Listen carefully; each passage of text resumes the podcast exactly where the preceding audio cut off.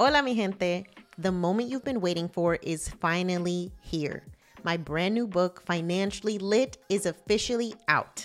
And I can't wait for you to get your copy. Inside this book, I'm bringing you culturally relevant and relatable personal finance advice that will allow you to finally feel seen, heard, and understood.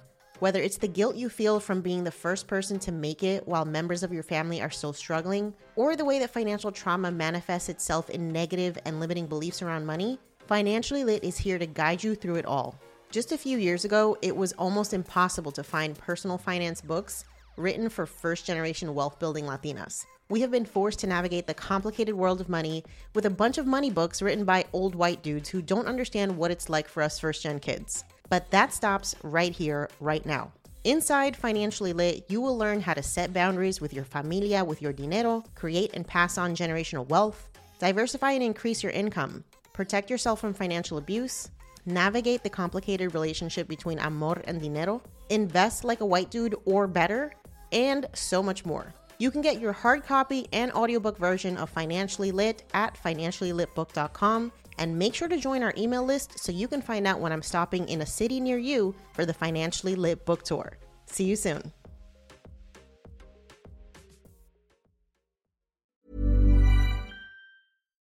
One size fits all seems like a good idea for clothes until you try them on. Same goes for healthcare. That's why United Healthcare offers flexible, budget friendly coverage for medical, vision, dental, and more. Learn more at uh1.com. You're listening to Yo Quiero Dinero, a personal finance podcast for the modern Latina. I'm your host, Jannese Torres Rodriguez, and I'm here to help you be poderosa with your dinero. I'm an engineer, a blogger, and an entrepreneur that built a $50,000 side hustle, and I'm obsessed with all things personal finance. On this show, we're gonna talk about how to make dinero, how to keep your dinero, and how to make it grow. Are you ready? Vámonos.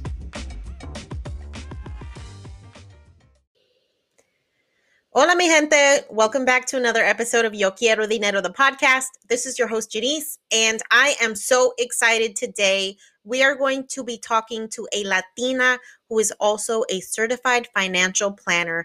And we're going to be talking about how you can stop letting money create stress in your life. Because money can be super friggin' stressful. We all know that. But there are key steps that you can take to feel more in control of your money. And so I can't wait to talk to Anna N'Jie-Konte, certified financial planner and host of First Gen Realness podcast. Anna is a passionate believer in the empowerment of women and minorities in America. She's a certified financial planner and the founder of Dare to Dream Financial Planning, a fee only virtual financial planning firm that serves the needs of 30 and 40 something year old women of color who want to live boldly and make a lasting impact on their family tree. She's also the host of the First Gen Realness podcast. There, she engages in conversations with her fellow first generation Americans in order to reinforce their value and immense contributions to the fabric of America. By fostering a sense of community, she hopes to remind her peers that they matter, their stories are important, and that they are not alone in attempting to navigate multiple cultures with grace. Anna is a native New Yorker, a lover of all things related to food, Gambia, Latino history, West African culture, and literature. When she doesn't have her head buried in a spreadsheet, you can find her working out, rereading literary classics, hanging out with her husband and three daughters, or dreaming about her next adventure. All right, Anna, thank you so much for being here. I'm so excited to talk to you. I'm excited to be here. Thanks so much for having me. Absolutely. One of the big reasons why I wanted to talk to you is because you are pretty much a unicorn in the sense that you are a certified financial planner who is Afro Latina, Mm-hmm. which does not exist essentially. um, yeah. according to a recent Forbes article that I read, like less than 4% of over 80,000 CFPs that we have in this country are Black and Mhm. Latino. So I can only Yeah. imagine like a Black Latina, uh, it just doesn't exist. And I'm sure No. you. You can talk all about that. But before we get into that, why don't you go ahead and introduce yourself to the audience? Yeah, thank you so much. Um, it is true. I am a bit of a unicorn, but um, I don't like it that way. I'll take it. Um, Yeah. but so um, my name is Anna N'Jie-Konte. I am um, originally from New York City. Um, my mom is Puerto Rican, and my dad is an immigrant from the Gambia, which is a very small country in West Africa. Um, and I um, am a certified financial planner that runs her own firm called uh, Dare to Dream Financial Planning. Awesome. Oh my gosh, this is amazing. Shout out to Boricuas. And Boricuas I in the feel like, house.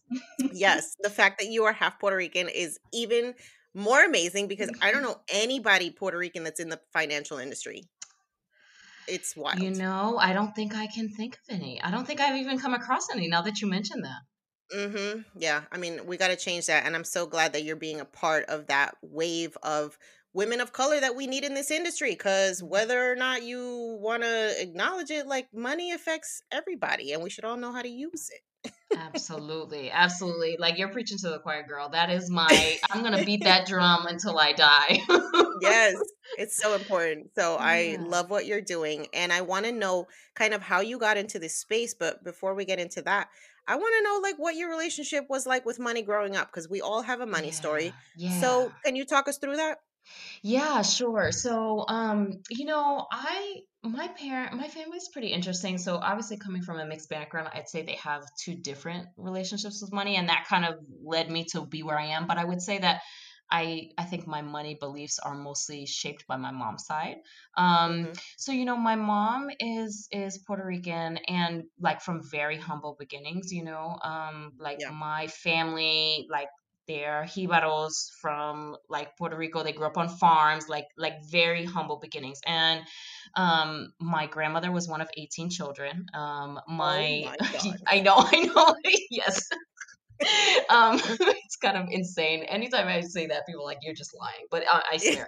Um, and you know, my mom so she, you know she she left Puerto Rico as a child and just uh, sorry as a young woman and when my mom was a child um to come to the states to try to like just create a better life right and Yeah. because my family had such humble beginnings you know and my mom's dad died literally the day she was born so she, my mom was raised by a single mom um and because they were so they were they just had nothing i i really learned that like money wasn't for me if that makes sense hmm and even though you know my mom and my my titi maria who's my mom's older sister they grew up to do pretty well for themselves you know like they both had professional jobs and my mom was the first in her family to go to college which is amazing but you know th- they just did not have a good relationship with money. I think it and it kind of manifested in two ways and those two things also kind of influenced me. My mom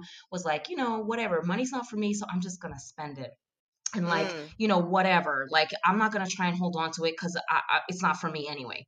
And then my titi took the opposite tack and was like I literally like she died a few years ago and when we were going through her belongings we found like a notebook that she literally was like, I spent a dollar fifty at Pathmark and I Wow. spent like six dollars over here and $150 there. And she had these books for like compositional books for like 10 years in her room. Mm. And so I I feel like I kind of I grew up thinking that like I would never be rich. I just wanted to be comfortable. And then I kind of varied in between like being super stingy with myself and like trying to save every penny to like, you know what, like YOLO, like I'm just gonna spend it. And and that kind of that kind of um like whenever I would get tired of like counting every dollar, I would just kind of go nuts. And that was my relationship with it too, because it was very dysfunctional. Yeah, yeah. I think I I resonated so much with that story because I think I was doing the same thing as I kind of came into my own as an adolescent. Like, you know, hmm growing up in a household where you don't get what you want because like your parents just can't afford it. Yeah. And then I'm like the first to graduate from college in my family. I'm like hmm working in tech and and hmm science, so I'm getting paid well for like a 22 year old, and hmm I'm just like wilding out Yeah. because for the first time I could actually like afford all these things that I couldn't afford when, you know, that we couldn't afford as a Mhm. family. And then it Mhm. would create this cycle of like getting into massive amounts of debt, then Mhm. realizing, okay, I need to get my shit together. So let me Mhm. not do this for a while, pay off the debt, say I'm never going to do it again. And six months later, I'm like $10,000 in credit card debt all over again. Yes. It's so um, dysfunctional. It really is. And that's exactly how I would be. It would be like I would I would vary between like I got, you know, three thousand dollars in my savings account. Like I'm good. I'm talking yeah. like when I first graduated. And then you know, a year down the road, I look at my credit card. I'm like, whoa, that says seven thousand dollars. That's a lot. Um, yeah. And now my savings account balance is down to like nine hundred dollars, and mm-hmm. that was really a challenge for me. And I didn't. And it wasn't until I started to do a lot of work around my money mindset and my relationship with money that I realized like what was driving my behaviors and why it just wasn't going to work. Yeah, that is so important. I don't think people realize like the power that your mind has around the decisions that you make with your money. And I mean, it mm-hmm. makes so much sense. Like people talk about mindset when it comes to like your physical fitness, maybe even like your mm-hmm. relationships with people. hmm But the way that you value money has a lot to do with how you value yourself. Yes. So, I mean, it's Yes. And if you don't feel like you're worth it, absolutely. And mm. that's the thing. It's like I didn't think, you know, and this this touches all kinds of things, but you know, if you don't think you're worth it, quote unquote worth it, then you're not going to ask for more money when you get a new job. You're not going to um, even bother, you know, setting up the retirement account or creating an emergency fund or putting something away for your future. You're just not going to bother with it because it's like you you just are like you know i i don't deserve this or you know my family there's a whole lot of i'm sure you you experience this too like there's a whole lot of guilt about oh my god like i'm sitting i'm sitting with five thousand dollars in my bank account but my primo over here is like struggling and I I shouldn't like I what what kind of person am I that I'm like mm-hmm. hoarding onto this money when I have family that like could use the help and like would um see real tangible benefits from from having it.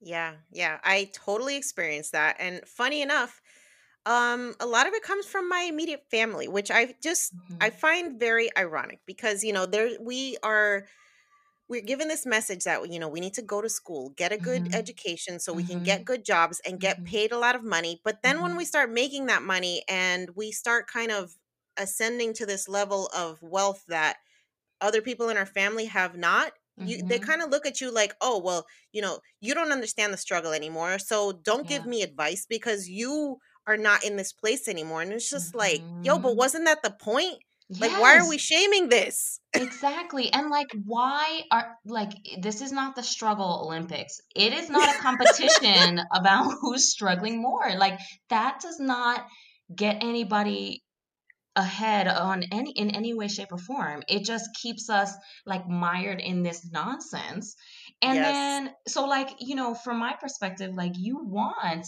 your daughter or your niece or whoever it is to be doing well with money because that means like one she's not going to be coming to you for things because she's mm-hmm. set and she's secure but then also like just on a human level like i'm good for you like i'm so yeah. happy for you you know yeah. you're you're doing it yeah yeah it's, it's a it's a lot we carry many mm-hmm. burdens so you know and i think it's a unique to the first gen people of color like immigrant background mm-hmm. and family like we just got all types of burdens that I other people don't understand no and that was why you know when i started my firm i wanted to specify specifically work with women of color because i said listen like you know my background in the wealth management and and investment management fields you know i all i saw was frankly a bunch of old white people mm-hmm. and even if there were younger advisors of color that's who they were trying to work with because they tend to have bigger portfolios and so you get paid more and blah blah blah but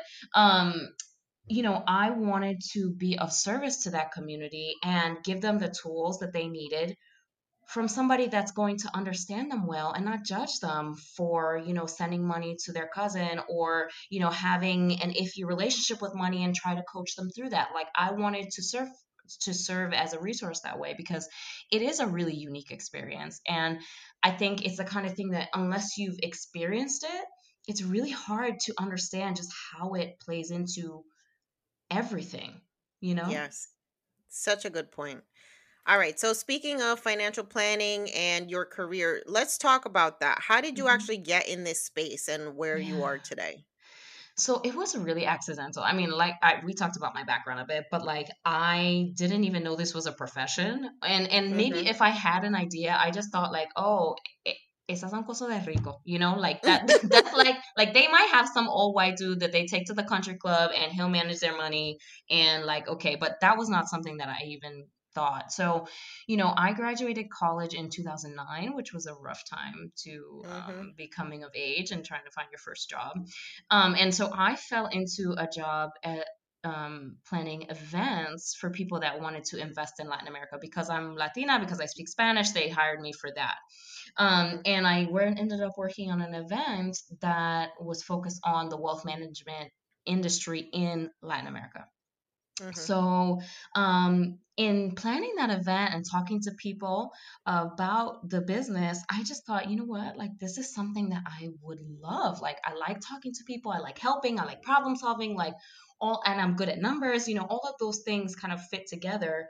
And so um, I was there for about a year and then I jumped right into the industry um, at a large asset management firm called Alliance Bernstein in New York um, as an assistant, and I just worked my way up from there, um, moving to a few different firms over the years. Awesome. So what does it actually take to become a financial planner? What does that look like? Yeah, um, it's a lot of work to be honest. Mhm. So you know there there are experience requirements. I think you have to work in the fin- the financial services industry for three years. Mhm. Um, bef- and then you have to take a year's worth of coursework just to cover like all you know insurance and investments and risk management and cash flow management, um, you know debt, um, retirement planning, like all of those things, estate planning, trust. You have to do a full year of coursework on that stuff, and then you sit for an exam. Um, and at the end of that, hopefully, you you get your CFP marks.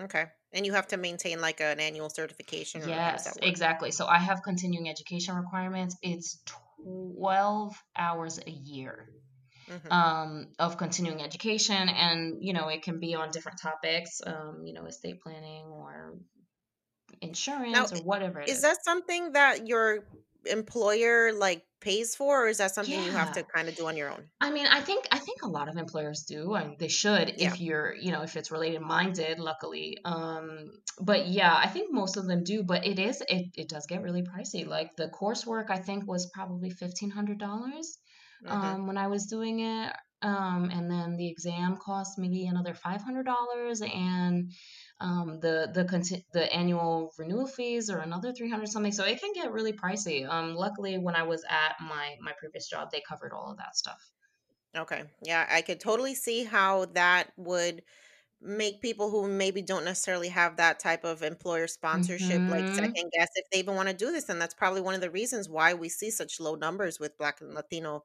cfps because you know monetary um expenses related to all these certifications is is something that you know many of us cannot afford unfortunately Absolutely. Absolutely. And and I think, you know, the just like with anything, you can do this job without having the CFP. Um, so, you know, if you don't have the resources to pay for it and your employer is not willing to pay for it, like I can see a lot of people just foregoing it.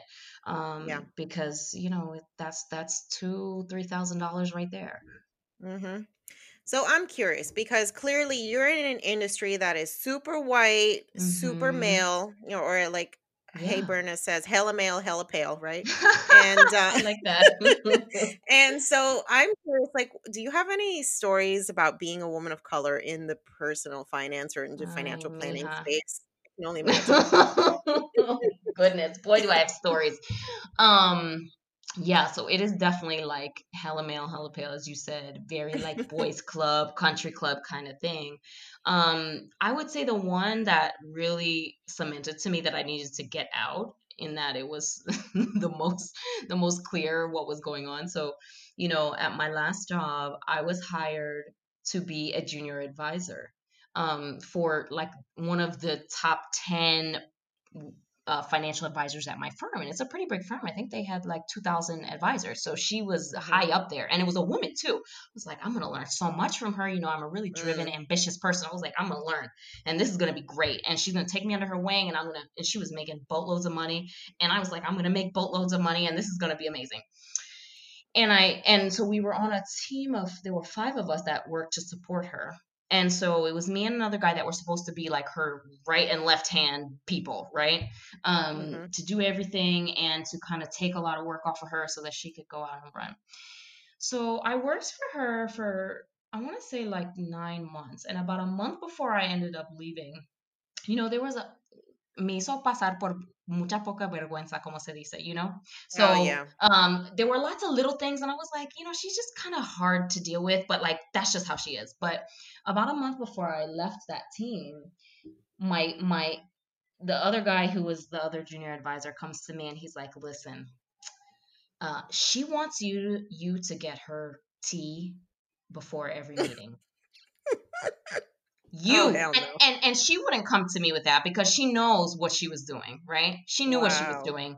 She made him go ha- have this ridiculous conversation with me, and I looked at him and I'm like, there are support staff. There's a receptionist here as well. Uh, the kitchen is on the way to the conference room from her office. So you want to explain to me why it's my job, like to put me in my place, right? Because at that point, I had been there for a while and I was clamoring to get more responsibilities. Like I'm proving myself, give me more, give me more, give me more.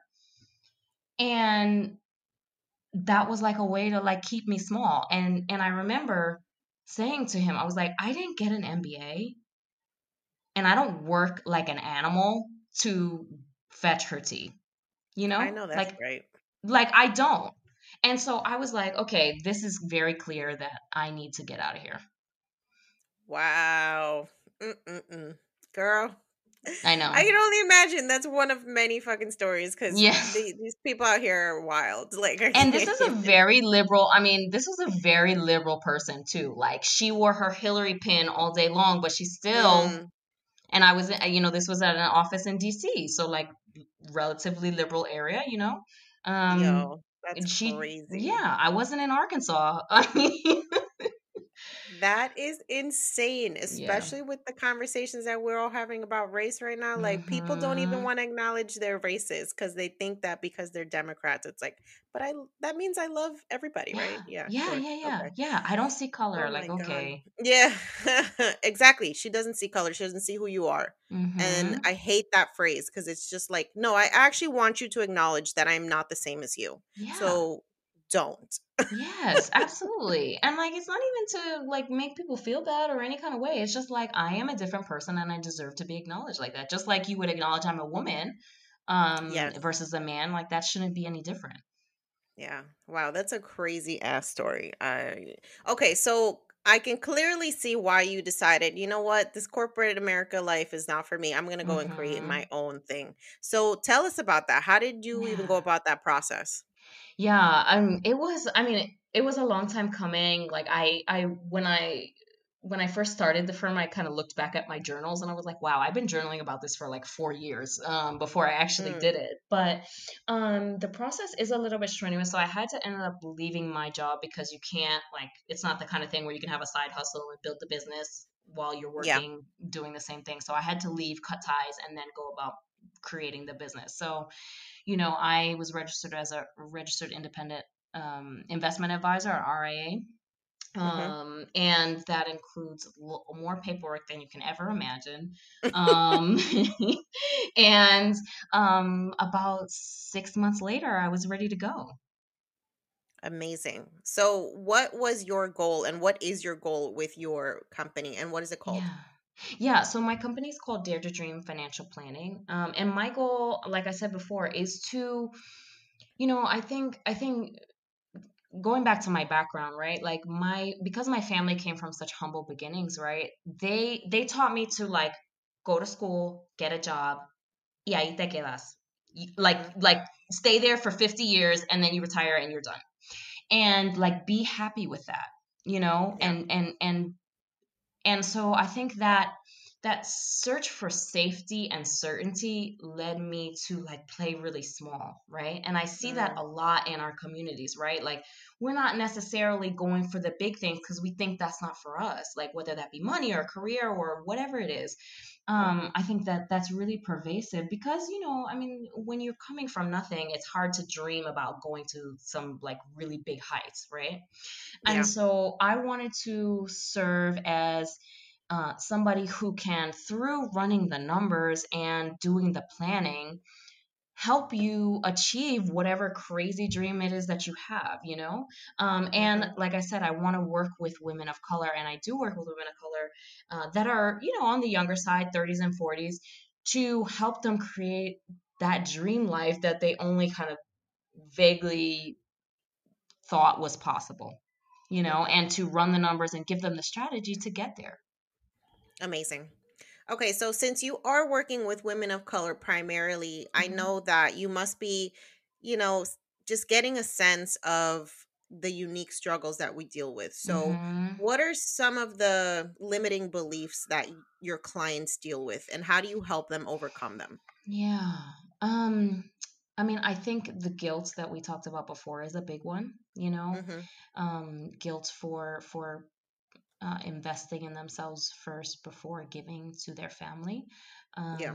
I think you know thinking that money is not for them, um, or that that it's there's something wrong with money, or that um, you know there's something wrong with having money is a big one. Mm-hmm.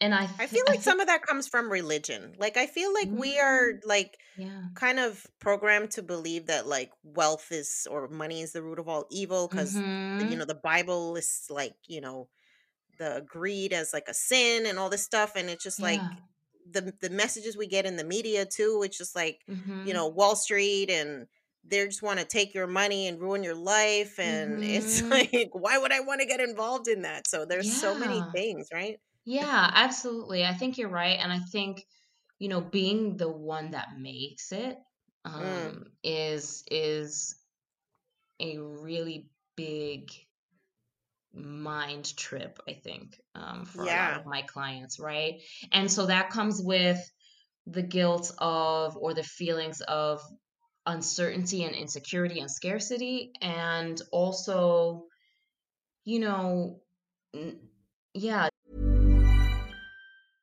Ryan Reynolds here from Mint Mobile. With the price of just about everything going up during inflation, we thought we'd bring our prices down. So to help us, we brought in a reverse auctioneer, which is apparently a thing. Mint Mobile unlimited premium wireless. Ready to get 30, 30, bit to get 30, bit to get 20, 20, 20, bit to get 20, 20, bit to get 15, 15, 15, 15 just 15 bucks a month. So, Give it a try at mintmobile.com/switch. slash $45 up front for 3 months plus taxes and fees. Promo for new customers for limited time. Unlimited more than 40 gigabytes per month slows. Full terms at mintmobile.com. selling a little or a lot. Shopify helps you do your thing however you cha-ching. Shopify is the global commerce platform that helps you sell at every stage of your business. From the launch your online store shop phase to the first real life store stage, all the way to the did we just hit a million order stage? Shopify is there to help you grow. Whether you're selling scented soap or offering outdoor outfits, Shopify helps you sell everywhere. From their all in one e commerce platform to their in person POS system, wherever and whatever you're selling, Shopify's got you covered. Shopify helps you turn browsers into buyers with the internet's best converting checkout, 36% better on average compared to other leading commerce platforms. And sell more with less effort thanks to Shopify Magic, your AI powered all star. What I love about Shopify is how no matter how big you want to grow, Shopify gives you everything you need to take control and take your business to the next level. Shopify powers 10% of all e commerce in the US, and Shopify is the global force behind Allbirds, Rothy's, and Brooklinen, and millions of other entrepreneurs of every size across 175 countries. Plus, Shopify's award winning help is there to support your success every step of the way. Because businesses that grow, grow with Shopify. Sign up for a $1 per month trial period at shopify.com slash dinero, all lowercase. Go to shopify.com slash dinero now to grow your business no matter what stage you're in. Shopify.com slash dinero. just feeling icky about having more than everybody else that that's in your family. Mm-hmm. Yeah. So I'm curious, like, what your thoughts are on why personal finance literacy should matter to women of color specifically. Yeah. Like, why do why should we care about this? Well, you know, the thing the thing for me is is like money is choices, right? Money gives you Mm, choices. And we have so, you know, we have so much working against us. Um, as people of color, you have the wage gap, you have just systemic racism, like we're we're we're all seeing and talking about these days. mm-hmm. And you know, then you also just have your regular interpersonal things. You know, you um you, you have these family dynamics that might not um, favor you if you are doing better financially than others and i think if you if you are it, it just gives you having money and having the literacy and understanding wha- uh, how to manage your money gives you the ability to to make the choices you want to and not the choices you have to. Mm, um, and I think, you know, being able to say to the bad husband, like, you know what, I'm getting a divorce and I'm done and I'm not gonna stick around here just just because I'm worried about paying paying for the bills on my own. Um, you know, being able to leave the bad job because you are financially stable enough is important. You know, being able to move out of your family's house because the environment you know the the um, family environment is toxic the dynamics are toxic and you just are you're just done and it's and it's better for you to be gone. You know all of Mm-hmm. those things are facilitated with money. And so That i is so think the more women are financially empowered and as women of color we are like further behind the ball than than white women are too i mean it's a problem for them too but it's just more more so for us the more that we're empowered financially, the more we're going to live like beautiful, vibrant, healthy, fabulous lives, you know? And I think Yeah. that's what everybody wants, right? Like, doesn't everybody just want to live their dream life? And whatever that may be, it's going to look different for me than it is for you. But like, that's all we want. And money just is a tool to do that.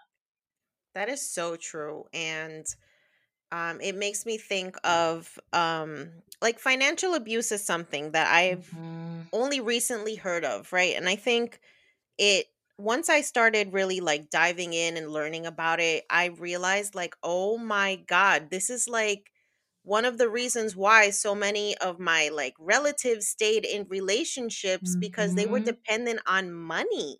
Yes. And as a woman, like, that's a big ass deal to be able to just hmm walk away from a shitty situation because you really are not dependent. Like I I don't think hmm I don't think people realize like the the level of freedom that you get with just knowing how to manage your money and being able to not have to be dependent on anybody else. Like that is true freedom. Yes, absolutely. And I see I've I've seen that a lot in my family too. Like I can't even tell you. I could be here all day talking about that, but it and it, and it breaks my heart. And I just, you know, if I get to help one woman not be in that type of position, you know, to feel empowered that you know whatever she makes she can figure out a way to make it work and and live life on her own terms you know um Mhm. if i can help one woman do that like i will die happy that that is like that's so big because i saw so much of this nonsense like you said like financial abuse and people staying in like physically abusive relationships because they just can't they're scared you know Yeah. what is it Yeah. going to be like raising two kids on my own you know i can't i can't do that um so you're going Mhm. to stay with this guy and and you know it's it's really heartbreaking to witness and you know when you're younger you don't really realize it but now that i'm older the more that i see what it is when you are financially empowered and when you can make those choices i'm like this is this is it this is the key Yeah. No, that it makes so much sense. All right. So I'm curious, what does financial self-care mean to you? um i think you know pay myself first making sure Mm, that i am doing that you know i'm not a fan of like tracking every single penny of what I me earn and either. spend. I don't I don't think it works. So, you know, I I teach clients to set up like a rough um you pay yourself first you you save first or you pay off debt whatever that looks like for you in your particular financial situation and then you enjoy the rest and for me knowing that i have my priorities like you know me and my husband sit down um, a couple times a year and say like what are our priorities these are our priorities and then those are the things that we're going to send our money to Mhm.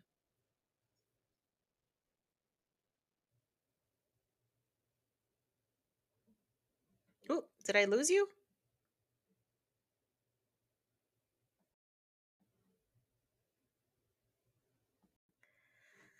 Okay, so I'm curious. What does financial self-care mean to you? Yeah, um, I mean, financial self-care really just means prioritizing my my financial goals first, right? So I teach my Mhm. clients to pay yourself first. So I I teach a simple um, uh, formula of income minus savings equals expenses, and that's what I follow in my personal life, right? So I um, my husband and I kind of sit down maybe three or four times a year um, and go through our priorities, like our financial priorities, our goals, what we want to achieve. And then we set those up to be taken care of, whether that be debt payoff or savings goals that we have. Um, and we set that up first and then we kind of spend the rest, you know? Um, Mhm. and and knowing that my priorities are taken care of and that they are prioritized um Yes. really like it it just it just frees me up to live without a lot of financial stress that I had lived with in the past when I didn't set things up like that. Um so it so really true. Yeah, it, it it just I used to do the thing where like every month I would sit down and like, okay, how much am I gonna save this month? And it just Mhm. doesn't it I, I don't find that it works. Um and I see that now that we're automating. I literally looked at my mint, I use Mint to track our finances and all that. and I looked today Mhm. and I was like, wow, this is our net worth is a lot higher than I thought it would be. And it's Mhm. because I'm just like setting it and forgetting it and you know, just I, it, it it's taken care of so it's it's not a stressor. Yes, I am such a firm believer. I like I feel like I'm anti-budget in the sense that hmm like this whole thing about giving every single dollar a job and like spending 17 hours a day like tracking every penny that I spent. Like I can't do it. It No. was I felt like is there something wrong with me because this is just not working for me. And then I began to realize no, it's just like I'm not using a method that works for my personality. So Mhm. What ended up working for me is like I have several different accounts. Mhm. I put different amounts of money in them. I automate my investing. I automate Mhm. my savings because I don't want to think about it. Like I, I have enough things to do. And as long as like I know what I'm trying to accomplish and I'm not like sabotaging that by just spending too much here and there, I mean, it shouldn't be that complicated to have a No. budget. No, I think that's what freaks people out. It it really does. I agree 100% because like, you know, I used to listen to Dave Ramsey and Mm, Dave Ramsey is the guy that he wants you to give every dollar a job. yeah. I used to not understand. I used to spend time like literally inputting my grocery receipts into Excel spreadsheets. And I was like, why am I not like why am I spinning out of control or like not getting anywhere? And it was because it just wasn't what worked for my personality. And to be honest, I feel like most people are not of the personality that that that that works for them. Yeah. Um, so yeah, I do the same thing. Like I automate my kids' 529 savings. I, you know, my husband contributes to his 401k at work automatically, obviously. Um, I automate automate my um, my own retirement savings, our investing, like bill pay, everything. Because I Mhm. have kids and I want to live my best life and I want to spend time with my kids and be able to, you know, run around with them outside and not think, oh my God, did I pay the gas bill? Or oh my god did i did i remember to pay extra on the mortgage this month? Like i don't ever want to have to deal with that. I just want to Mhm. have it go. And then you know obviously i'm going to pay attention to it but i'm not going to sit here like every day and input receipts and no thank you. Yeah, yeah. I think it's an important message because if you are freaked out about getting your financial shit together because just the idea of a budget stresses you out, there are so hmm many ways to like make your money work in a way that suits you. So just go out there, explore.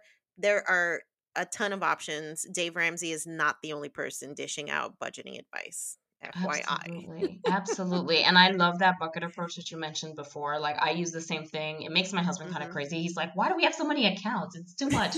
but um but he's not the one that's paying the bills and all of that stuff. So I'm like, Right. "Leave me alone. I I got it. I got it." Um just know that this is the one you need to worry about. Um Yes. but I think it, it provides a lot of clarity. And I think, you know, just knowing like this is for that and this is for that and this is for that is is really helpful. Um, you know, culturally, I think we're just used to having like one savings account and like you, you're taught Mhm. to save, but like I just dump all the money in here. And this is like a catch-all. Like it's supposed to be my emergency fund and maybe it's a down payment fund or maybe I pull from there to buy a car or, or whatever. And I just I think that when ev- when your money is trying to do all of that at once, it Yeah. just doesn't work. Absolutely. And nowadays there are so many different bank accounts that you can get that you can actually segment the amount of money in there into different buckets. So like I Yep. use an Ally online savings uh, high yield savings account and Mhm. you can create I think up to 10 categories. So I have that Mhm. account and it is split out like I got a little section for my dogs in case they have a veterinary emergency or I got to buy gifts Mhm. for people for Christmas or my Mhm. vacation. And then, you know, you don't have to track 10 different accounts at different 10 different banks. You can just have these buckets. And it's literally like the envelope system except it's all Mhm. digital, right? Yes, exactly. I think it's incredible. Yeah, I think Cap- Capital One 360 does something similar too. Um, Mhm. it's it's really great. Awesome. Okay, so along these lines of like getting your financial shit together, what advice would you give to somebody who wants to get control of their finances but just doesn't even know where to Mhm. start?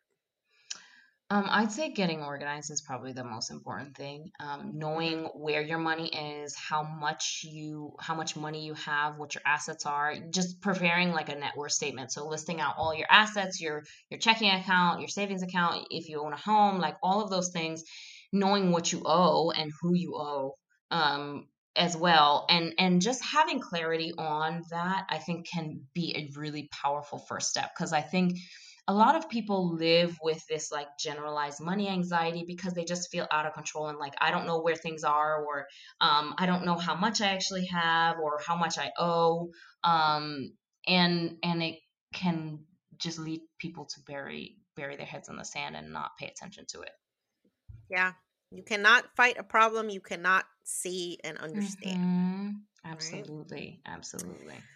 So tell us a little bit about your podcast. Yeah. So um, I am the host of the First Gen Realness podcast. And, you know, the idea is to serve as like a community space for first generation Americans to talk about like the real issues that are unique to us. And I think that really transcend cultures. Um, regardless of where your parents or your family comes from i think a lot of those are unique um, and i wanted to give a voice to that unique perspective um, Mhm. so i do some solo shows i do some uh, but mostly interviews frankly because Mhm. i think it's more interesting than just hearing me talk um, Mhm.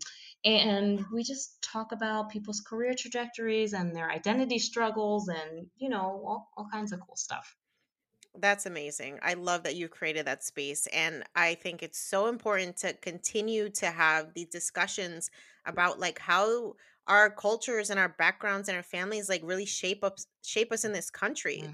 You know, Mhm. because we have this unique experience, especially as first gen, like we're balancing the expectations of our, our homes and the Mhm. cultural expectations of where we come from, but then trying to assimilate into this American way. And yeah it's a lot. Like that that shit is stressful. It is. It is. And like I didn't I didn't used to realize how stressful it was until I got older. And then, you know, when I got got married and I saw my husband and his siblings struggling with this stuff too. And I was Mhm. just like, is everybody I thought I was just kind of crazy. Um and I was the only one No, having girl, these issues. is But I not just you. yeah and i when i started to realize i was like damn um we have to we have to figure out something here and um my idea was to you know i didn't really know how i wanted to do it but the idea came to me last year and i was like this is it like this is the way i'm going to contribute to that because i would have loved somebody to be around for me 20 years ago to tell me like yes it's totally normal to feel like you're not really american and you're not really this and you know you are not um you're not being the ideal um puerto rican and you're not you know just like Yes. being in between all of this um like not getting who, who i remember i was probably in like 10th grade in high school and we had like a spirit week celebration all of my classmates were so excited about billy joel and i was like who is billy joel? Um i was like what are you talking about? Because all i ever listened to growing up was like salsa and merengue. That was it. Right. and so i was like i don't i don't understand this and i felt like such a weird human being that um i didn't understand some of these things but it's just that's the first gen experience you know It absolutely is. And it just reminds me like of, you know, side comments and things that I've gotten over the years cuz, you know, God forbid you're like a good student and you're like Mhm. you talk white quote unquote like i've always Mhm. felt not latina enough for my puerto rican family because i'm just like Mhm. this you know bougie ass successful quote Mhm. unquote like american but then at the same time i don't feel like one of the girls in my super white employer like no you know and so there's this thing you know we're doing code switching just so that we Mhm. can fit into the environment that we're in and we're always like Mhm. wearing this mask depending on who we're dealing with and it's exhausting It is. Like it's mentally exhausting and you always are left with this feeling of like I'm not enough or I'm not doing enough. And that was something I used to beat myself up over. And and for me, because I'm mixed too, it was really like I was like, I, I Mm, can't be anything to anybody. I can't be yeah everything to any like I'm just I'm always gonna be the odd woman out. And um it's it's really a struggle and I and I feel like we spend so much time trying to follow like this mixed messaging and it's yeah it's hard. Yeah. I, I love the concept of the podcast. Everybody, please go and subscribe because that sounds like a conversation that many of us are having. And it's great that you're providing a space to continue that conversation and broadcast it out. So you know you're not alone. Yeah. All right. So I'm curious do you have a money mantra and what is it? Oh, you know, uh, you you you you're you're asking me questions that are tough. I do a lot of affirmations. Um, I do a lot of affirmations, but I do, you know, I just I am I try to make a choice every day to live a full, abundant life, right? And Mm, whatever that means. If you thought the only way to get a more defined jawline with natural looking results was through surgery, think again. Juvederm Volux XC is a non surgical injectable gel filler that improves moderate to severe loss of jawline definition and can help you achieve natural looking results with little downtime. Even better, this improved definition lasts up to one year with optimal treatment. No maintenance required. Improve jawline definition for a smooth, sculpted look with Juvederm Volux XC. For important safety information and to find a licensed specialist, visit juvederm.com. That's J U V E D E R M.com. Not for people with severe allergic reactions, allergies to lidocaine, or the proteins used in Juvederm. Common side effects include injection site redness, swelling, pain, tenderness, firmness, lumps, bumps, bruising, discoloration, or itching. There's a risk of unintentional injection into a blood vessel, which can cause vision abnormalities, blindness, stroke, temporary scabs, or scarring. Talk to a licensed specialist to find out if it's right for you. means for me. Um, and that changes and it changes day to day sometimes, it changes month to month. Um, but that is my focus and what I what I try to to use as like the guiding force for my life. Mm-hmm. And so when you say an abundant life, I know you're hmm not just talking about money. So, like, what does that mean in totality? Yeah, I mean, I just want to live a life that, like, when I'm an old lady sitting in a chair and can barely walk, like, I want to be able to say, like, I did that. I lived a hmm great life, and like, even though I can barely walk now, like, I I did everything I ever wanted to, you know? Yeah. Um, abundant in experiences, in beautiful relationships, like meaningful relationships. Um, and I've been blessed with like an incredible family, so I already have that, and I have had it since day one. Um, but you know, continuing to nurture those and find new ones, um, and you know, experiences, and also money too. Like I want, because money is the tool for that. Um, Yeah. for for achieving a lot of the things that I want to achieve in my life. I love that. All right, Anna. So if we want to find out more about you and follow your journey, where can we find you? Yeah, so um, I mostly hang out on, for, for social media purposes. I mostly hang out on Instagram and Twitter, and my handle's the same. It's at uh, A N J I E K O N T E.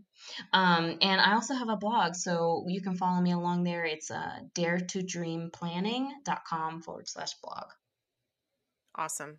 This has been an amazing conversation. I feel like people are going to freak out about the fact that you are a CFP because I know personally I have been approached by several people and are mm-hmm. like, "Can you recommend a Latina CFP to me?" And I'm like, "No, I cannot because I don't know them. there are none. That's because there are now none. We know.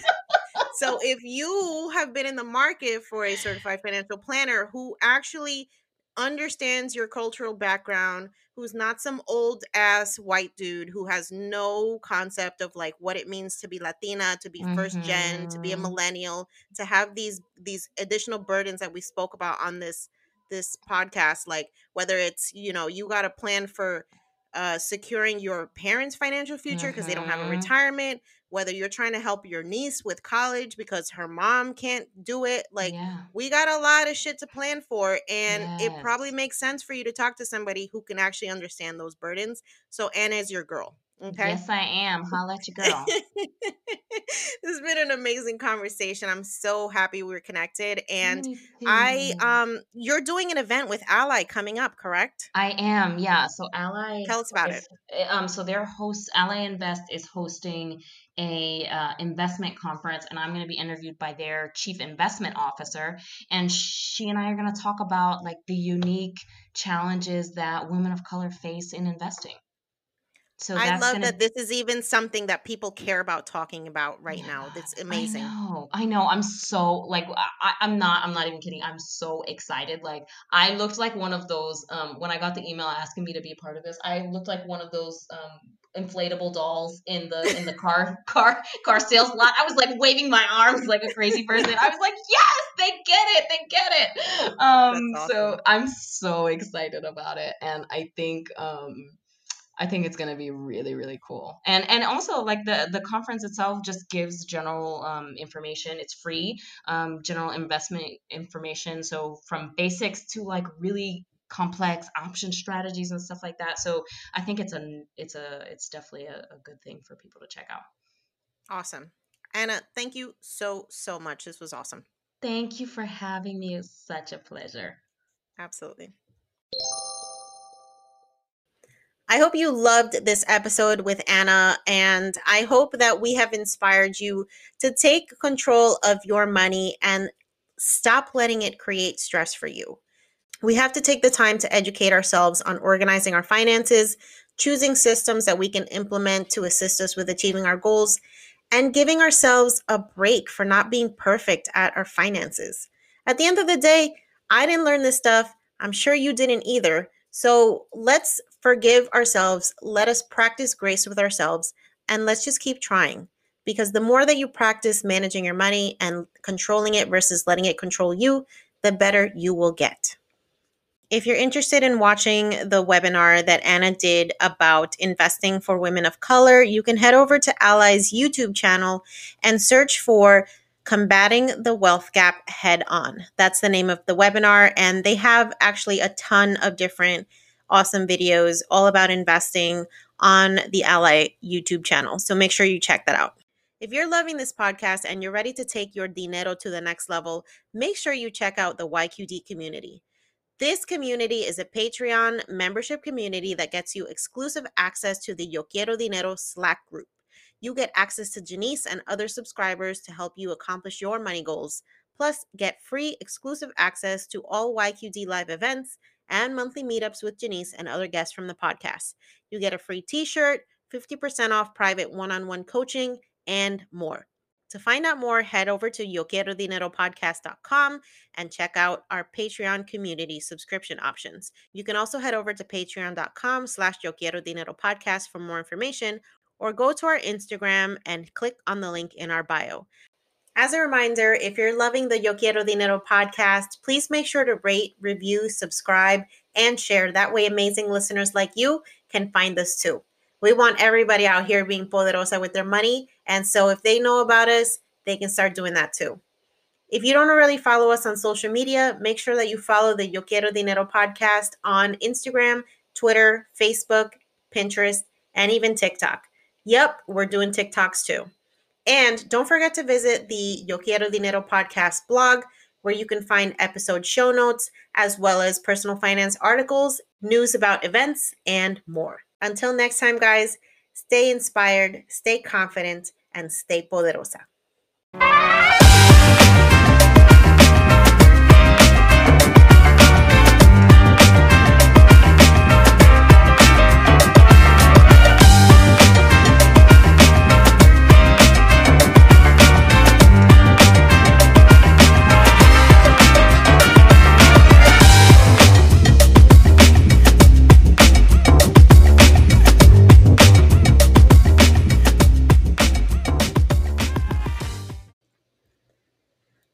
On the Yo Quiero Dinero podcast and associated entities, all information provided is for general information purposes only and does not constitute accounting, legal, tax, or other professional advice. Listeners should not act upon the content or information found here without first seeking appropriate advice from an accountant, financial planner, lawyer, or other professional. We assume no responsibility for information contained on this podcast and associated entities and disclaim all liability with respect to such information, including but not limited to any liability for errors, inaccuracies, omissions, or misleading or defamatory statements.